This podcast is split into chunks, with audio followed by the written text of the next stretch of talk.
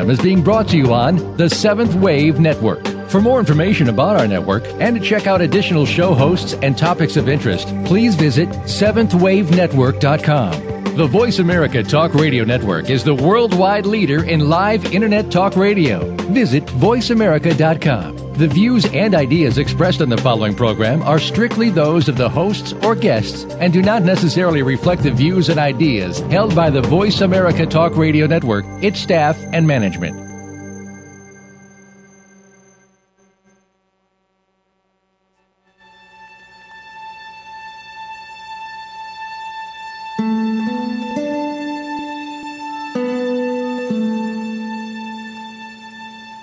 Afternoon, and welcome to Authentic Living with Andrea Matthews. Over the next hour, you'll learn how to see your true self in the midst of life's twists and turns. You'll be challenged to think outside of the box when it comes to the mysteries of life. Now, here's your host, Andrea Matthews. Stop being so proud of mediocrity. Show some spirit. That's a quote made by Socrates in Dan Millman's world renowned best selling book, Way of the Peaceful Warrior, and it's my personal favorite. Marianne Williamson puts it this way Our deepest fear is not that we are inadequate, our deepest fear is that we're beyond, powerful beyond measure. In Dan Millman's book, Bridge Between Worlds, Black Elk, the noble Lakota Sioux, who wrote down his sacred visions and in so doing helped revive the sacred ways of his people, said this I did not have to remember these things. They have remembered themselves all these years.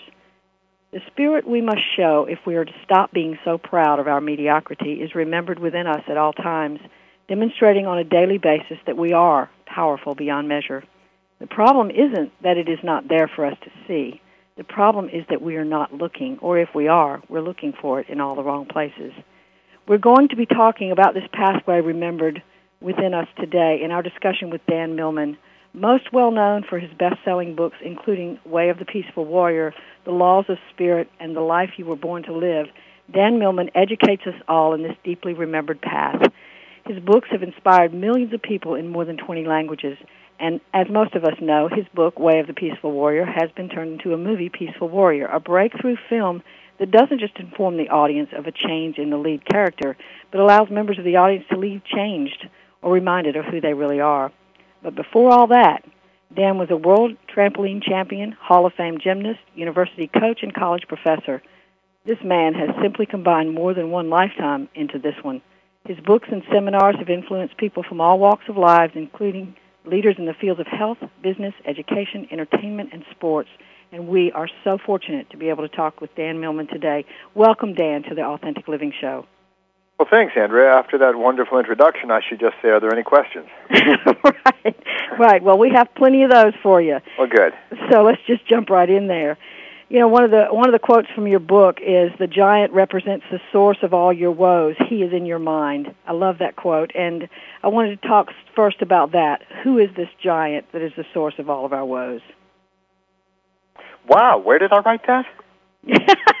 that was in the Peaceful Warrior. Well, people have to understand. I, I the Peaceful Warrior came out in 1980. Absolutely. So it's been what 30 years now. Yep, um, that's right. But we're still talking about that giant in our mind, aren't we? Really? Well, again, we we we know. Every one of us knows that we create our own giants, our own demons. Uh, we get in our own way, and um, so often you know, there's, there's this saying, we don't get what we deserve in life, we get what we negotiate. mm-hmm. And what we're willing to negotiate in our personal lives and our professional lives often depends on our sense of ourself. Uh, and I don't mean some sense of entitlement or, you know, walking around, I deserve the best of everything. It's more a sense of appreciating our innate worth as human beings. And that's why, uh, that's one of the reasons that my friend Doug and I wrote this book, Bridge Between Worlds, to remind us of um, that, well, our lives and also um, daily life, the universe is more special than we usually imagine. In fact, there's, there's one a sentence, it's kind of a long sentence, but it's one sentence in our preface to Bridge Between Worlds. It says, Taken together, these stories remind us that we live in a more mysterious and perhaps more perfect universe than we usually notice, that unexplored territory remains hidden behind the seemingly mundane surface of our daily lives. And that undreamed of possibilities may wait for us on the other side of the bridge between worlds. And of course, we can get into what that all means. But um, there's an old proverb that said God invented men and women because God loves stories. hmm. And and uh, so I want to emphasize, yes, as dramatic and interesting as the stories are in Bridge Between Worlds of various men and women across time, um, I, it's important that every listener appreciates his or her story as well. That's our treasure, and every story is valuable. Uh, we've all overcome adversity, and uh, we've all had our turning points, our transitions, our changes, our disappointments, and we've grown stronger and wiser in the process. So these stories, in a sense, reflect all of us, even though they are certainly dramatic examples in many cases. Absolutely, absolutely. Our story is is that is in fact in some form a bridge between the worlds, is it not? I would say so. Yep. One of the stories that you've got in the book is about a character named um, Sean Kilcoyne. Am I saying that name right? Yes, you are. Okay, and he speaks of the war in Vietnam as a source of a sacred wound, as he's telling his his journey from drug and alcohol addiction after his stint in Vietnam to a leader of nationwide movement to heal thousands who suffer from PTSD through art and healing theater.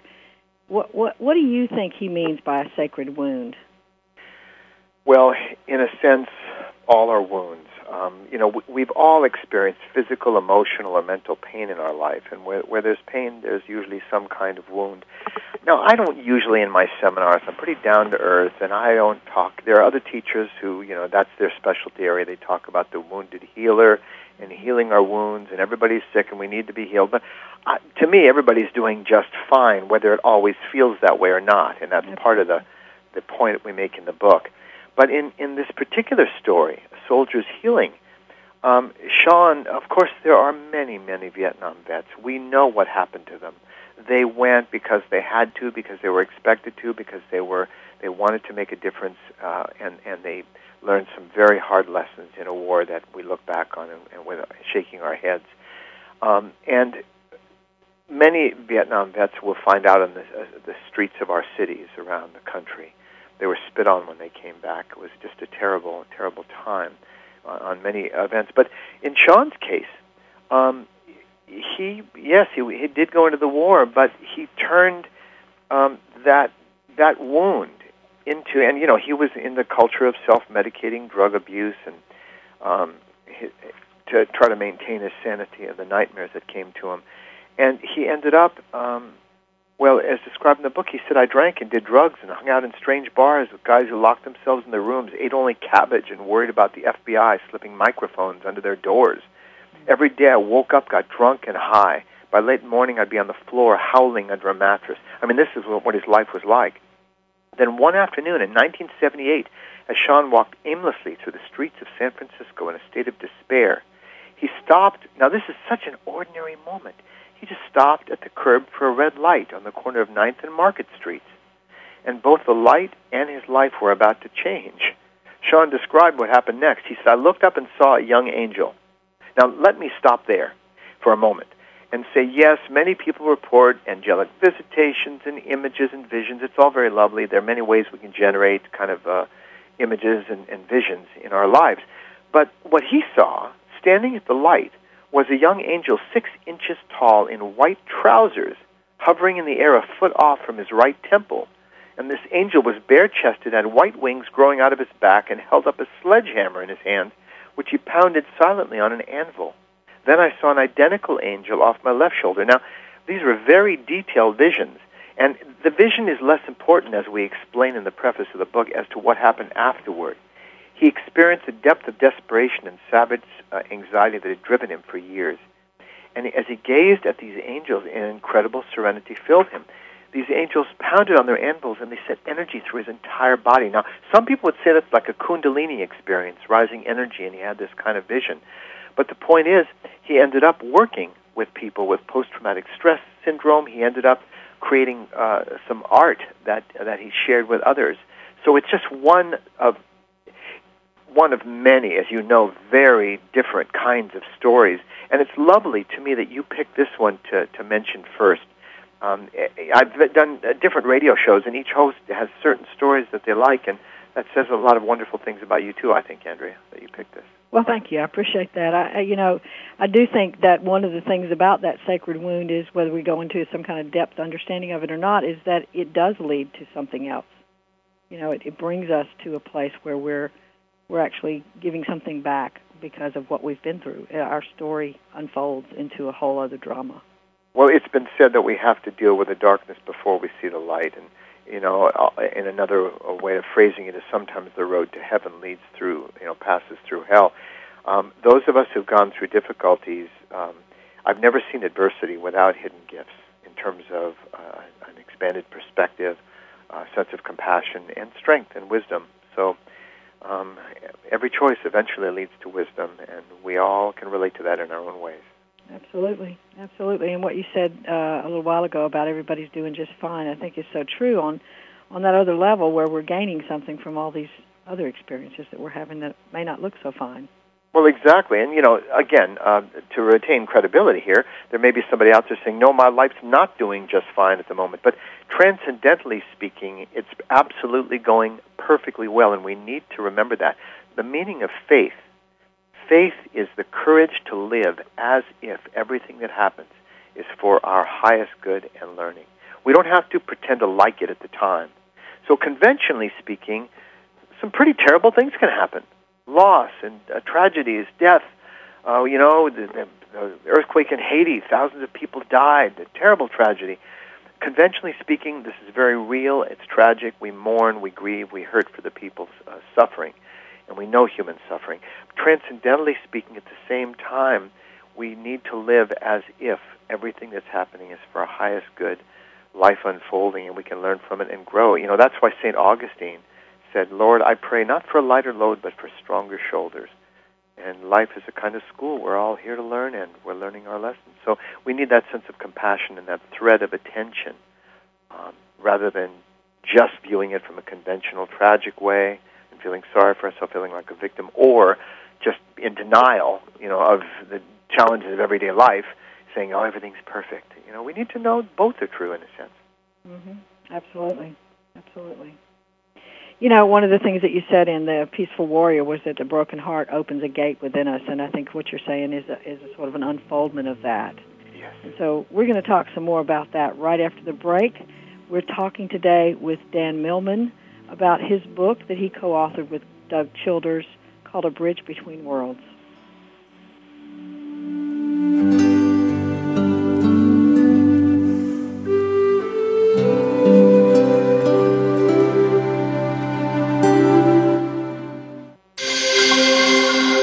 Awakened Media for a transforming world. Seventh Wave Network. I begin each day with an intention to be open to guidance, to expect guidance, to trust and appreciate when guidance comes.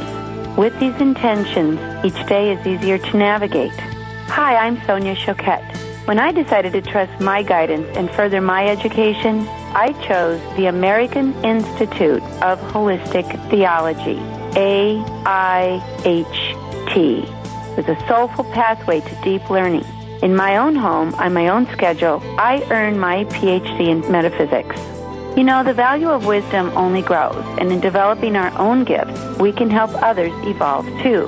That's how it works. These self paced programs in holistic health, metaphysics, holistic ministries, parapsychic science, and holistic theology can embolden your spirit to change the world. And the time has come for us all to do our part in changing the world. So in this moment, call the American Institute of Holistic Theology. The number is 1 800 650 4325. In this moment, visit aiht.edu. All my love. When I found out my jeans were made using child labor in sweatshops, I wrote a letter to the company saying, reconsider your labor practices. A few months later, I get a letter back saying thanks for being a loyal customer, and they included a coupon for a 25% discount on their jeans.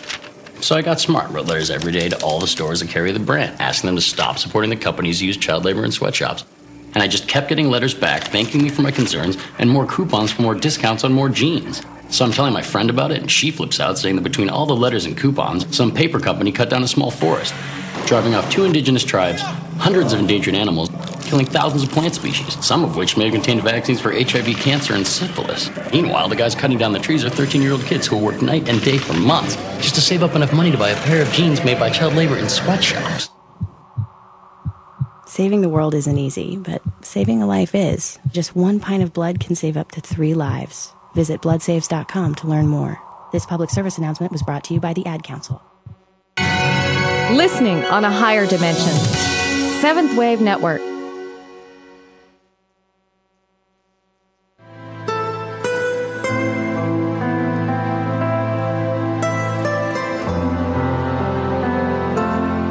You're listening to Authentic Living with Andrea Matthews. We want to hear from you. If you have a question or comment about today's show, call in now, toll free, 1 866 472 5795. That's 1 866 472 5795. You can also send your questions or comments by email to Andrea at AndreaMatthewsLPC.com. Now, back to Authentic Living with Andrea Matthews. And we're back talking today with Dan Millman about his book, Bridge Between Worlds. This is a great book uh, that he co-authored with Doug Childers, and it's really just a list. I mean, a, uh, several different stories of extraordinary experience that changed people's lives. So, Dan, how did you and Doug get together to write this book? How did you come up with this book after the 14 other books you've written? Well, I had written, I think, about uh, nine or ten books at the time, and I was about to start a new project and my books, you know, are published in I think something like 29 languages now, and been read by quite a few people. And Doug called me. Uh, he lives nearby, and he's a good friend. He's a good editor and writer as well. Um, he's co-authored other books, and said, Dan, I'd love to do a, a book with you. And I said, Well, Doug, I get people to ask me that a lot. And I said, You know, I'm doing fine on my own. He said, Well, let me come by the house. You know, just and, and we're friends. So I said, Sure, come on over. So he came over and he and he said, "Look, I have this idea for a book." And at the time, it was called Divine Interventions he was really into this arena. Uh, I'm I'm a little bit less involved with that particular um, area, but but um, he said, look, I've already researched 15 stories that are really compelling stories, and I know there are many more out there that are well documented. Well, you know, we rejected stories that were obviously just mythology and you know were just not credible, but ones that were well documented um, and quite credible, we. Uh, we, we, chose to do, and uh, he would submit stories. I would edit him. He would edit me and we turned out a book that was maybe better in some ways, this particular book, than we might have been able to do on our own. Um, so that's how we ended up working together. It's the only book I've collaborated on, except for a graphic novel. My illustrator and I met this morning. Uh, an illustrated version of Peaceful Warrior is going to be coming out later this year. Um, so those are the, my only two collaborations, and normally I work on my own. So this idea, I had the reason I agreed to do it is because I hadn't really addressed in my various books No Ordinary Moments, The Laws of Spirit, The Life You Were Born to Live, and of course, Way of the Peaceful Warrior. I hadn't addressed this particular issue of mystery and miracles in our lives, that, that door that can open or that bridge that can appear between the conventional and transcendental worlds. So that's what I said, hey, let's do it. And we had a great time with it. Um, and, and, this, and the stories in there really uh, vary from people we've heard about, like Buckminster Fuller. That's the first book in the story. Um, it's a very moving story, Citizen of the Universe, the transformation of Bucky Fuller. Like many of us have said, oh yeah, didn't he invent the geodesic dome? Wasn't he an inventor? And he, he created the term uh, that we're all crew members on Spaceship Earth, for example.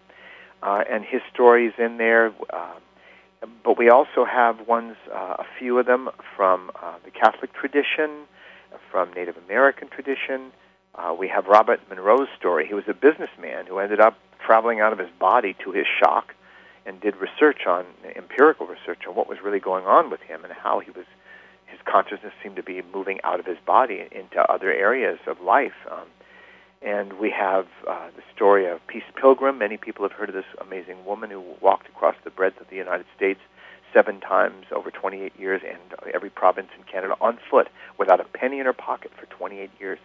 Um, she only ate if someone offered her food. She only slept where God told her. Sometimes people offered her a bed, other times she slept on park benches. This is when after retirement age. So again, you can see that I'm just giving a flavor for the variety of stories in the book. Um, and and one other thing I'd add, and then you, you wanted to speak of uh, one of the stories or, or more, but in the very opening of the book, on the first page, there's an epigraph and it's by a fictional character. Um, those out there listening who have seen the movie Contact, The book was written by Carl Sagan, an amazing book, and the movie was terrific. Jodie Foster was in it. Um, and she plays Dr. Ellie Arroway. And in the movie, uh, she's testifying before a, a body, and she's saying these words I had an experience. I can't prove it, I can't even explain it. But everything that I know as a human being, everything that I am, tells me that it was real. I was given something wonderful, something that has changed me forever. And we thought that was an appropriate opening quote to this Bridge Between Worlds Extraordinary Experiences that Change Lives. So there was one story. Did, did you want me to go into? Yeah, I w- uh, one of them was the uh, the the when the sun danced with the uh, miracle at Fatima about the the children who received a um, a vision and they kept receiving it uh, in front of larger and larger crowds. And at first, nobody could see anything, and then eventually, there was a crowd of like seven thousand people or something, seventy thousand people, uh, and they all saw the same miracle: the car, you know, clouds parting and all of that. And I, I guess what I wanted to I would talk about was the fact that so many people saw this tremendous um, phenomena in the sky and were healed. Many, many people were healed by it and when that many that number of people see something we tend to validate it to each other but when something happens to us in private we tend to say oh well that was not really a miracle that wasn't really what i thought it was or i ate something wrong for breakfast or something like that yes. um, so i guess i wanted to sort of talk about that whole aspect of of the miracle and what that what a miraculous event really is and what it means to us well, it's true that that you know we have two approaches, and Doug and I actually write about it in the uh, in the preface. Um, there are believers and there are skeptics. Some of us tend to be believers, and and uh, and others tend to be skeptics. And skeptics can explain away almost anything. They can say, "Oh, mass hallucination." They can just throw a phrase out there, you know. And there are psychological studies. Um, one I remember when I was a psychology major in college years ago. I remember people would go in. There'd be, let's say, eight people would go into this looking at these art exhibits, and they would look at these lights uh, shining in the darkness, and they would be uh, they the lights weren't actually parallel, but uh, seven of the eight people would go, well, yeah, look at those lights. up. how did they get them so parallel? And when later on they asked questions of all the people, the, and the one shill, the one person there, actually not the shill, the one uh, um, subject, agreed that they were parallel, even though they weren't, because everyone around them was saying they were parallel. So one could explain away mass mass sightings as saying, well, it, it just began. Everyone expected to see it, and people next to them said they see it. But you know what? You can only explain away so much. Occam's razor says that the, uh, in any system, the simplest explanation often suffices. If you start going into bizarre lengths to explain away something, um, then it's probably true. Um, and many people who are Catholics know I'm not, but Catholics are familiar with the, the miracle at Fatima. But basically, for those who aren't, uh, in 1959, Lucia Santos, an eight-year-old shepherd girl in uh, Fatima, Portugal, was reciting the Rosary. That's the story. And near her flock, when a human form shimmering within a luminous cloud appeared to her. And according to her testimony, the apparition visited her three more times.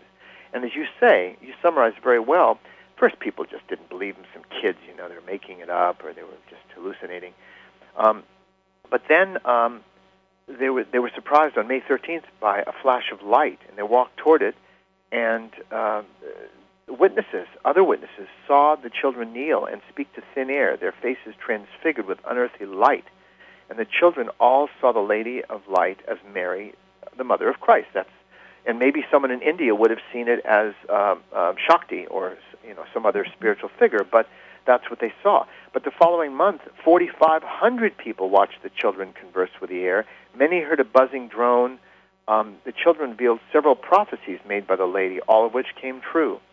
And it goes on. I mean, the story goes into more and more amazing things that happen until uh, thousands of people witnessed a silver sun spinning rapidly, throwing off brilliant flames of colored light in all directions uh, Fatima, Fatima author William Thomas Walsh interviewed many witnesses and recounted the events as it was described to him. And he said they, while, and, and I'm not going to go into the vision, but then tens of thousands flung themselves on the muddy earth. Um, and, they were literally in fear of their life, praying for their souls because this vision was so unearthly that they saw. So something went on, and uh, the third uh, Fatima prophecy remains a matter of controversy to this day. Um, the envelope actually uh, was. Uh, well, I don't. I'm not familiar with that prophecy, but I, again, it's one of those mysteries that comes out of the Catholic tradition, um, and there are a few other stories in here also from that tradition, but others that. Well, one of my favorites, if if I can just wax forth for a moment, one of the most outrageous stories in the book. Outrageous because it's unbelievable is called Lighter Than Air The Extraordinary Feats of a Flying Friar. Hmm. You know, many of us have heard of levitation, and we've heard books about saints who could levitate, but no, very few of us, as far as I know, have seen people float up in the air uh, other than stage magicians. And this uh, uh, Joseph of Cupertino, again from the Catholic tradition, uh, was seen, witnessed by uh, really hundreds of witnesses, including one pope, Spanish royalty, and hundreds of other credible witnesses saw him float through the air over their heads. Uh, one time, he, in, the, in his ecstatic rapture, he floated up into a tree, got stuck up there. They had to, when he woke up, kind of out of his rapture, they had to help him down with a ladder. Um, but the thing is, there are a thousand pages of documentation on Joseph of Cupertino um, and and his faith. Um, so, what can you say? Really? Yeah. yeah, absolutely. And that's kind of what miracles leave us with. With is what can you say? But you just kind of have to go, wow, right. that that really happened, and that's really significant. And and look at the changes that are occurring inside me because of it. Well, the mind's like a parachute; it works best when it's open. That's that's true. That's true. Yeah, I, and I think you know our listening audience. Some of them may have it, had experiences, and I would encourage you all to call in or write in, email me at Andrea at AndreaMatthewsLPC.com, and let me know about your experiences. We can talk a little bit about those. You can ask Dan a question if you'd like uh, by calling in the show, or you can email me a question and, and I will ask Dan for you. Um, you know, the, what we're talking about is one of those mysteries. You know, death is one of those mysteries. Being born is one of those mysteries, and certainly the mir- miracles that seem beyond reason are also part of the mysterious world that we live in. One of the quotes, uh, again, that from um, uh, from the peaceful warrior what it, from Socrates was you must go far beyond normal, beyond the usual, common, or reasonable to reach the realm of the warrior. You've always tried to become ser- superior in ordinary realm. Now you're going to become ordinary in a superior realm. And isn't that just the same thing we're talking about here? That that we we can learn to take a miraculous event and bring it into the ordinary and, and bring it to other people and bring it to our lives. Yes, I think it was Einstein who said that um, we can either treat everything as a miracle or nothing as a miracle, and either of those is, uh, is uh, a valid approach to life. Uh, Deep, my colleague Deepak Chopra said it beautifully. I believe he said that um, the miracles of yesterday are the science of today, and the miracles of today uh, uh, may become the science of tomorrow. So we just haven't explained many things yet. So if we can't explain it, we call it a miracle. But that's what the bridge between worlds is about. That uh, this bridge can open up when we're expecting. Yep, absolutely. Okay, well, we're going to be back in just a few moments to talk some more with Dan Millman. Tune in again.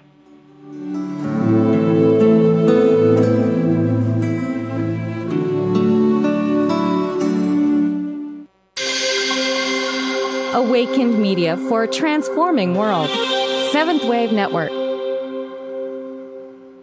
Dad, can I ask you something? Sure. There's this girl I kind of like. Say no more. You just have to impress her. Oh, Okay, but how? Just, I don't know, pick up a lot of heavy things around her. Like what? You know, desks, chairs, people. Grunt if you have to. Grunt? Yeah, be like, oh! Uh. There you go. You don't have to be perfect to be a perfect parent. When you adopt a child from foster care, just being there makes all the difference. To learn more, call 1 888 200 4005. A public service announcement brought to you by Adopt US Kids, the U.S. Department of Health and Human Services, and the Ad Council. I begin each day with an intention to be open to guidance, to expect guidance, to trust and appreciate when guidance comes. With these intentions, each day is easier to navigate. Hi, I'm Sonia Choquette. When I decided to trust my guidance and further my education, I chose the American Institute of Holistic Theology. AIHT. It's a soulful pathway to deep learning. In my own home, on my own schedule, I earn my PhD in metaphysics. You know, the value of wisdom only grows, and in developing our own gifts, we can help others evolve too. That's how it works. These self paced programs in holistic health, metaphysics, holistic ministries, parapsychic science, and holistic theology can embolden your spirit to change the world. And the time has come for us all to do our part in changing the world. So, in this moment, call the American Institute of Holistic Theology. The number is 1 800 650 4325. In this moment, visit aiht.edu. All my love. Awakened Media for a transforming world. Seventh Wave Network.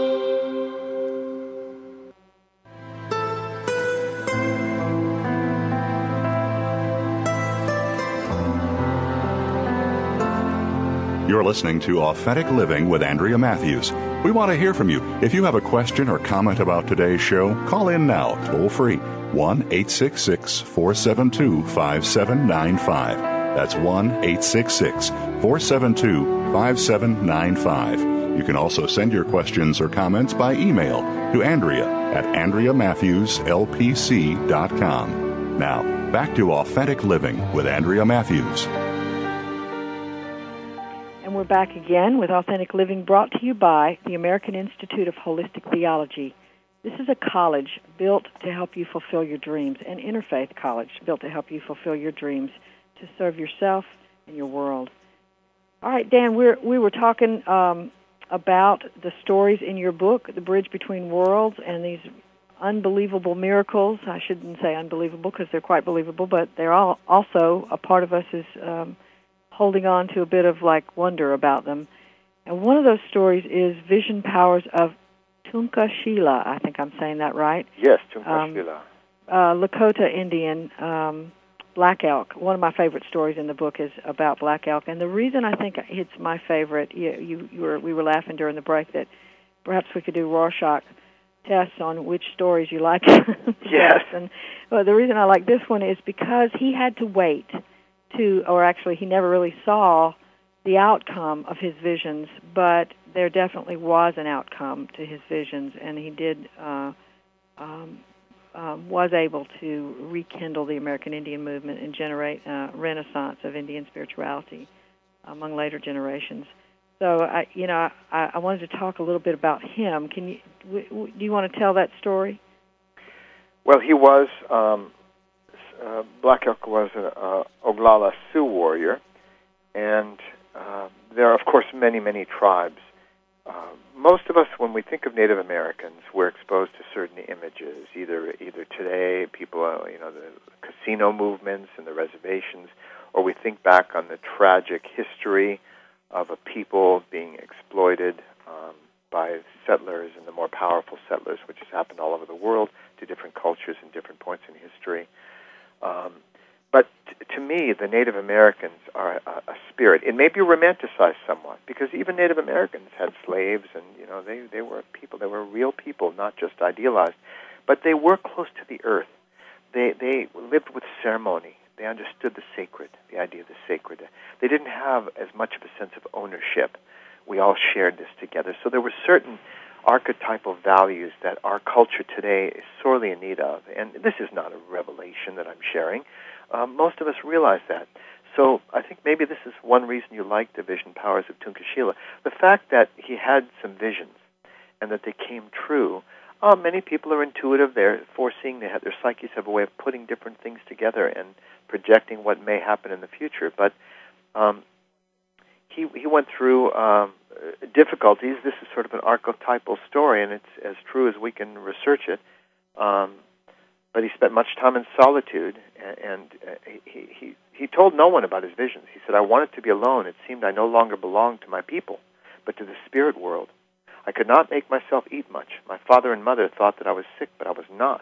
Only homesick for the place where I had been."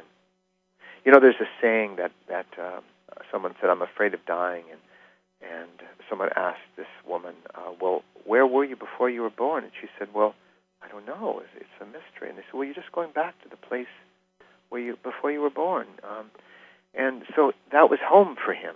That's the place he had been. Uh, he was destined to become like the visionary leaders before him a warrior, a shaman, uh, a sacred healer of the Sioux Nation. Uh, while he was a boy, he actually took part in the Battle of Little Bighorn. General Custer made his foolhardy charge.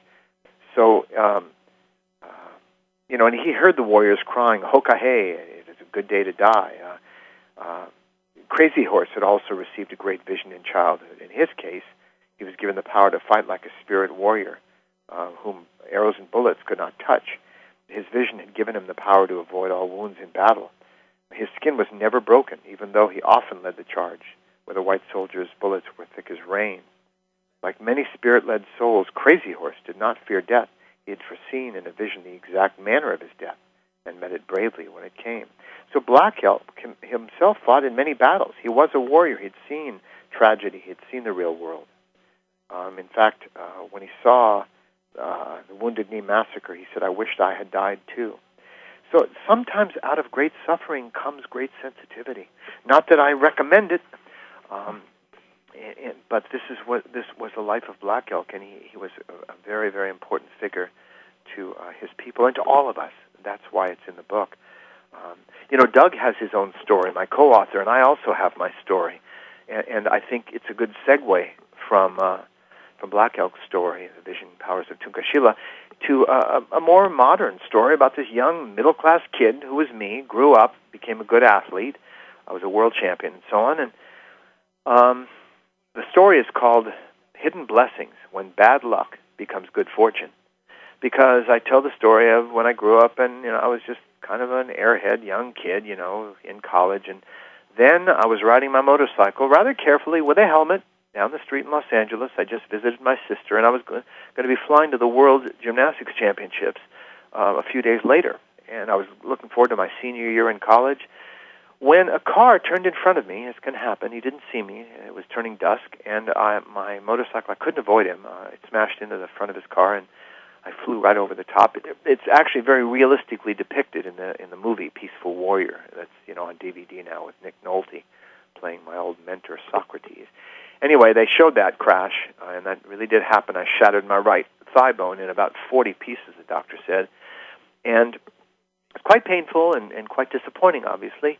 But that crash, that broken leg, badly broken leg, um, changed the course of my life. I might not be here speaking with you or teaching, uh, perhaps, uh, if that hadn't happened. Maybe I'd be a sportscaster or something. Uh, so it shook me up, I, upward, let's say. I, I asked bigger questions about life. I wasn't so bulletproof anymore as I thought as a kid.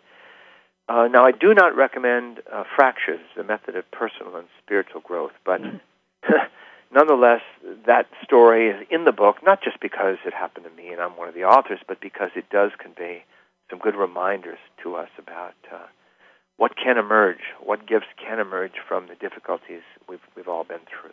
Absolutely. It, it to, to me, it's kind of like there's a river that flows all the time underneath uh, our awareness, and you know, sometimes the tragic events of our lives dip us down into that river, and we become somewhat enlightened or lighter at least, um, so that we can see clearer. One of the things that Black Elk said in his visions was, "Nothing I have ever seen with my eyes was so clear and bright as what my vision revealed."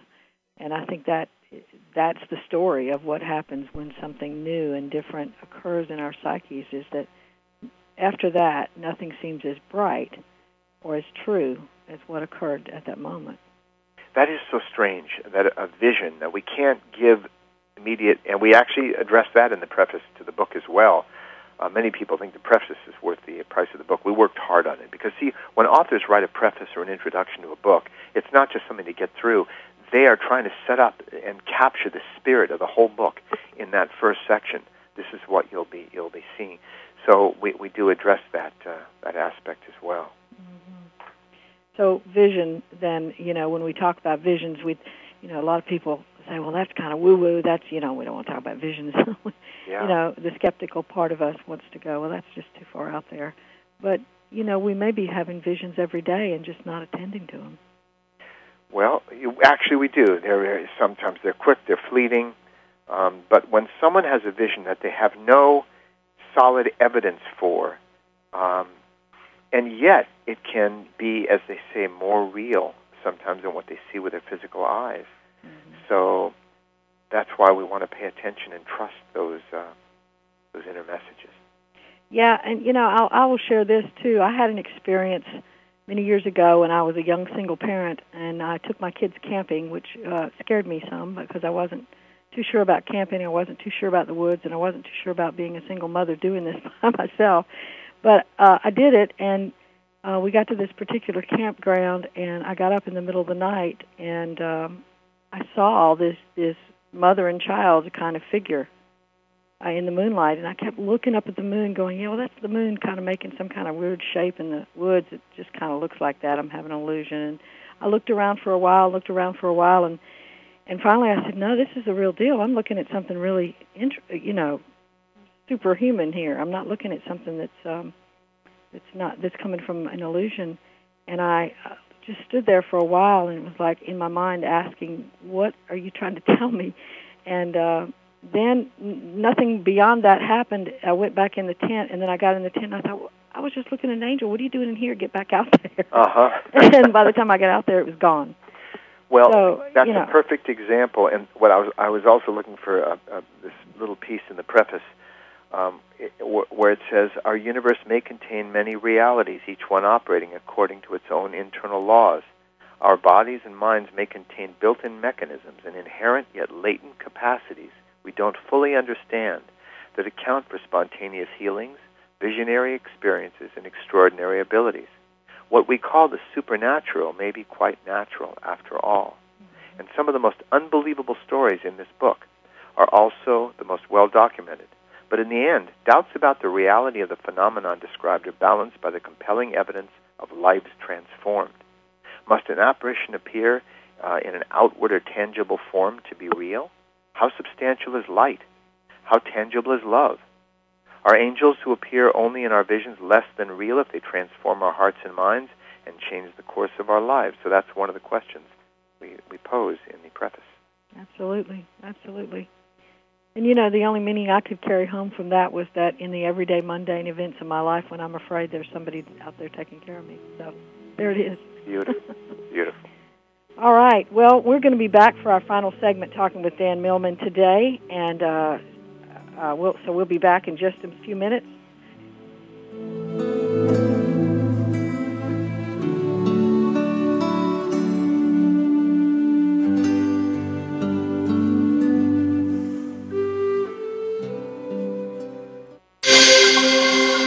Awakened Media for a transforming world. Seventh Wave Network. Over there, over there's the water. Whoosh, whoosh. And look at all this stuff I'm standing on. It's called sand, and it's everywhere. This woman may sound silly to you and me. It's made up of little tiny pieces of rocks. Teeny little pieces of rocks. But to her two year old son exploring the world around him, she makes perfect sense. How does it feel when you touch the sand? Is it warm? Uh huh. It's hard to hold in your hand, isn't it? Mm-hmm. Learning starts long before school does, and children are naturally curious. They want to learn, so follow their lead. Take simple everyday moments like sorting laundry or playing on the beach and turn them into learning moments. Is this water? No. Very good. This is sand. Oh, no, no, it's not food, it's sand. We don't eat sand. Turn everyday moments into learning moments. Find out how at bornlearning.org. Brought to you by United Way and the Ad Council. America is facing a skilled workforce shortage. Skills USA can help. What is Skills USA? Skills USA is life changing. Skills USA is awesome. Skills USA is one of the biggest opportunities life can give you. Skills USA is amazing. Skills USA is motivating. Skills USA specifically prepares you for the workforce. Skills USA empowers students to connect with a network of people, starting with their classmates, to their advisors, to other people in their states. Skills USA allows students to connect with business and industry, to manage their education, and to really get a feel of the real world. I'm doing something now that's going to be applicable in the real world, and those skills are going to be useful today in school and in five years when I'm working and for the rest of my life.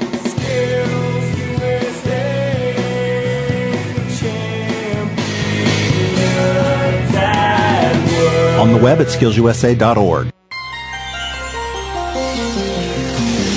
Taking you to the threshold of a dream and beyond. Seventh Wave Network.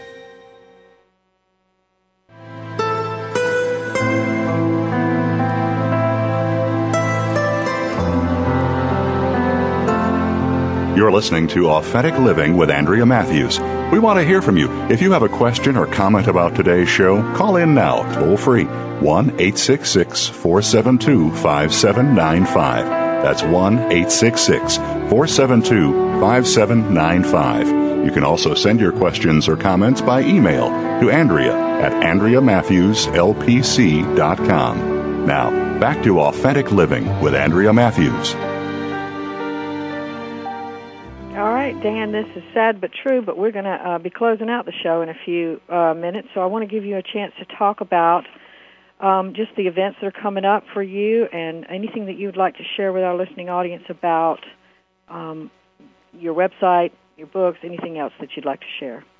Well, sure, I would love to. And But let me start with some candid um, comments that, you know, if somebody is an entrepreneur, if they're working on their own as a massage therapist, as a, a, a guitarist, a, you know, musician, anybody who's an entrepreneur in their own business, to, to be successful, your odds are improved considerably if you're good at two things. If you're good at what you do, and if you're good at promoting what you do. And a lot of us don't like to promote. We like to just do what we do well and hope the world will discover us. But we can't serve or help anybody unless they know we exist. So, as you well know, um, authors are happy to give of their time. They have a new book out. You can let people know about the book. It's a service to everyone involved. And then we uh, offer what we can uh, on our on our time together. So I appreciate having the chance to to mention uh, this new book, Bridge Between Worlds. Um, if people like my work, if they've read other of my books, um, or if they're curious, they can certainly go to my website at peacefulwarrior.com. And people have asked me, you know, what do you mean by peaceful warrior? How can you be a peaceful warrior? It's really about living with a peaceful heart, but the acknowledgement that there are times we need a warrior spirit. It takes courage and compassion both to live in this world, to love in this world. So it's that balance. For males or females, it doesn't make any difference at all. Uh, my seminars over the last 30 years, we get an equal number of men and women there, uh, reflecting the balance, the idea of courage and love.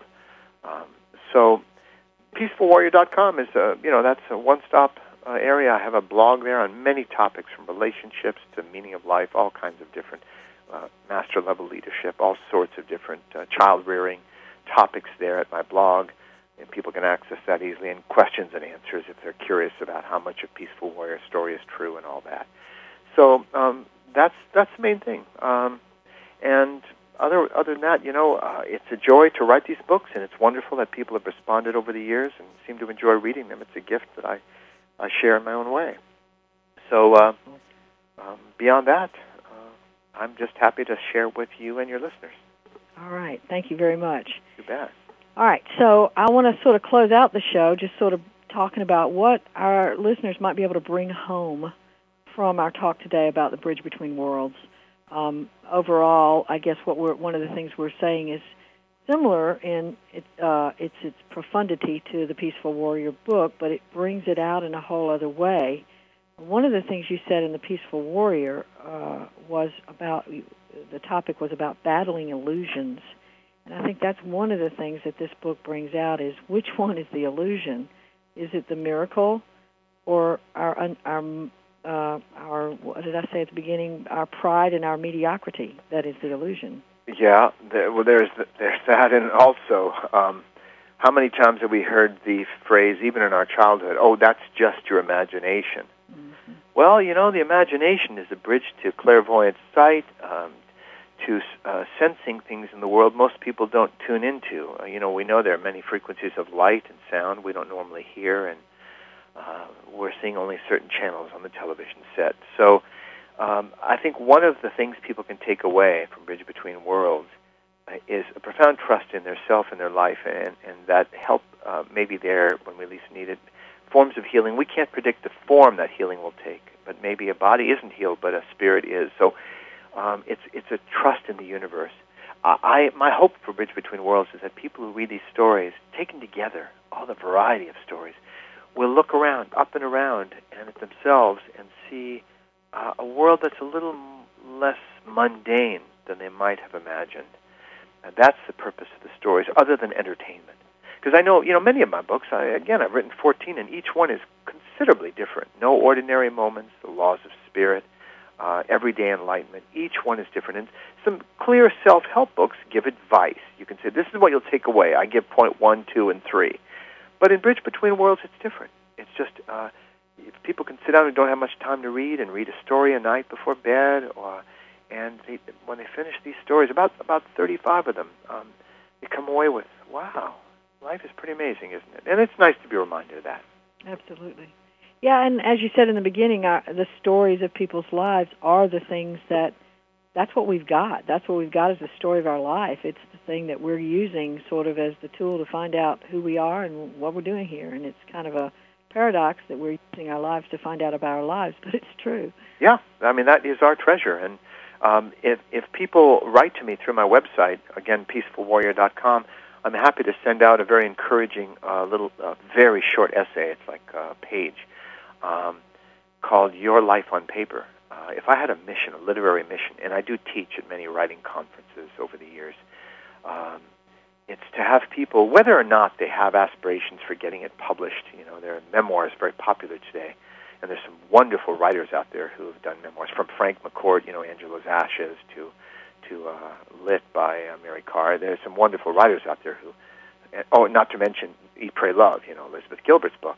Um, but every one of us could write, and it could be a treasure for future generations to pick up and discover uh, the story of our life. Whether we write five pages or a, a whole book, telling about our experience of life, it's it's a wonderful thing to do because it, it's we need to value our story.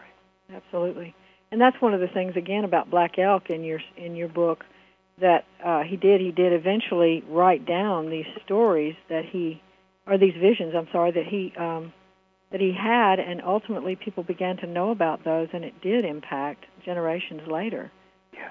So um, you know those that we never know the outcome of of the written word. No, we don't.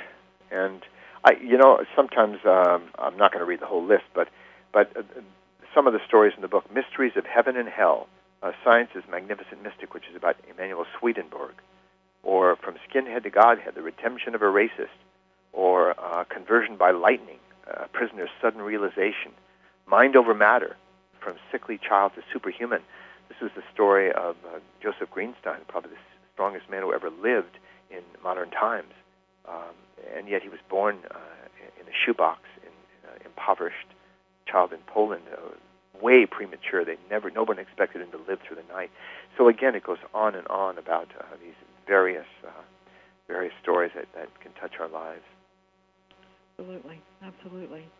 So when we talk about explaining a miracle, that's sort of beyond the realm of our uh, capacity. We, the only way we can explain a miracle is to say um, that it was a miracle. Yeah, we can make up any number of explanations, but they're just stories we make up. In that, in that, another kind of story. That's right. That's Yeah. exactly right. Meanwhile, we can just rest in the mystery. Yep. Well, thank you so much, Dan, for being on the show today. I've loved talking with you. My pleasure, Andrea.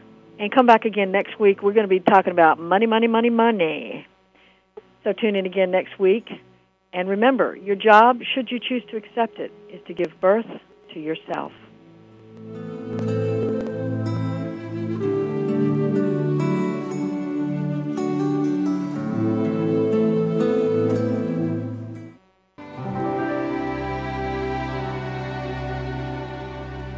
Thanks again for listening to Authentic Living with Andrea Matthews. Join us again next Wednesday afternoon at 1 p.m. Pacific, 4 p.m. Eastern Time, here on the Seventh Wave Network. We'll talk again next week.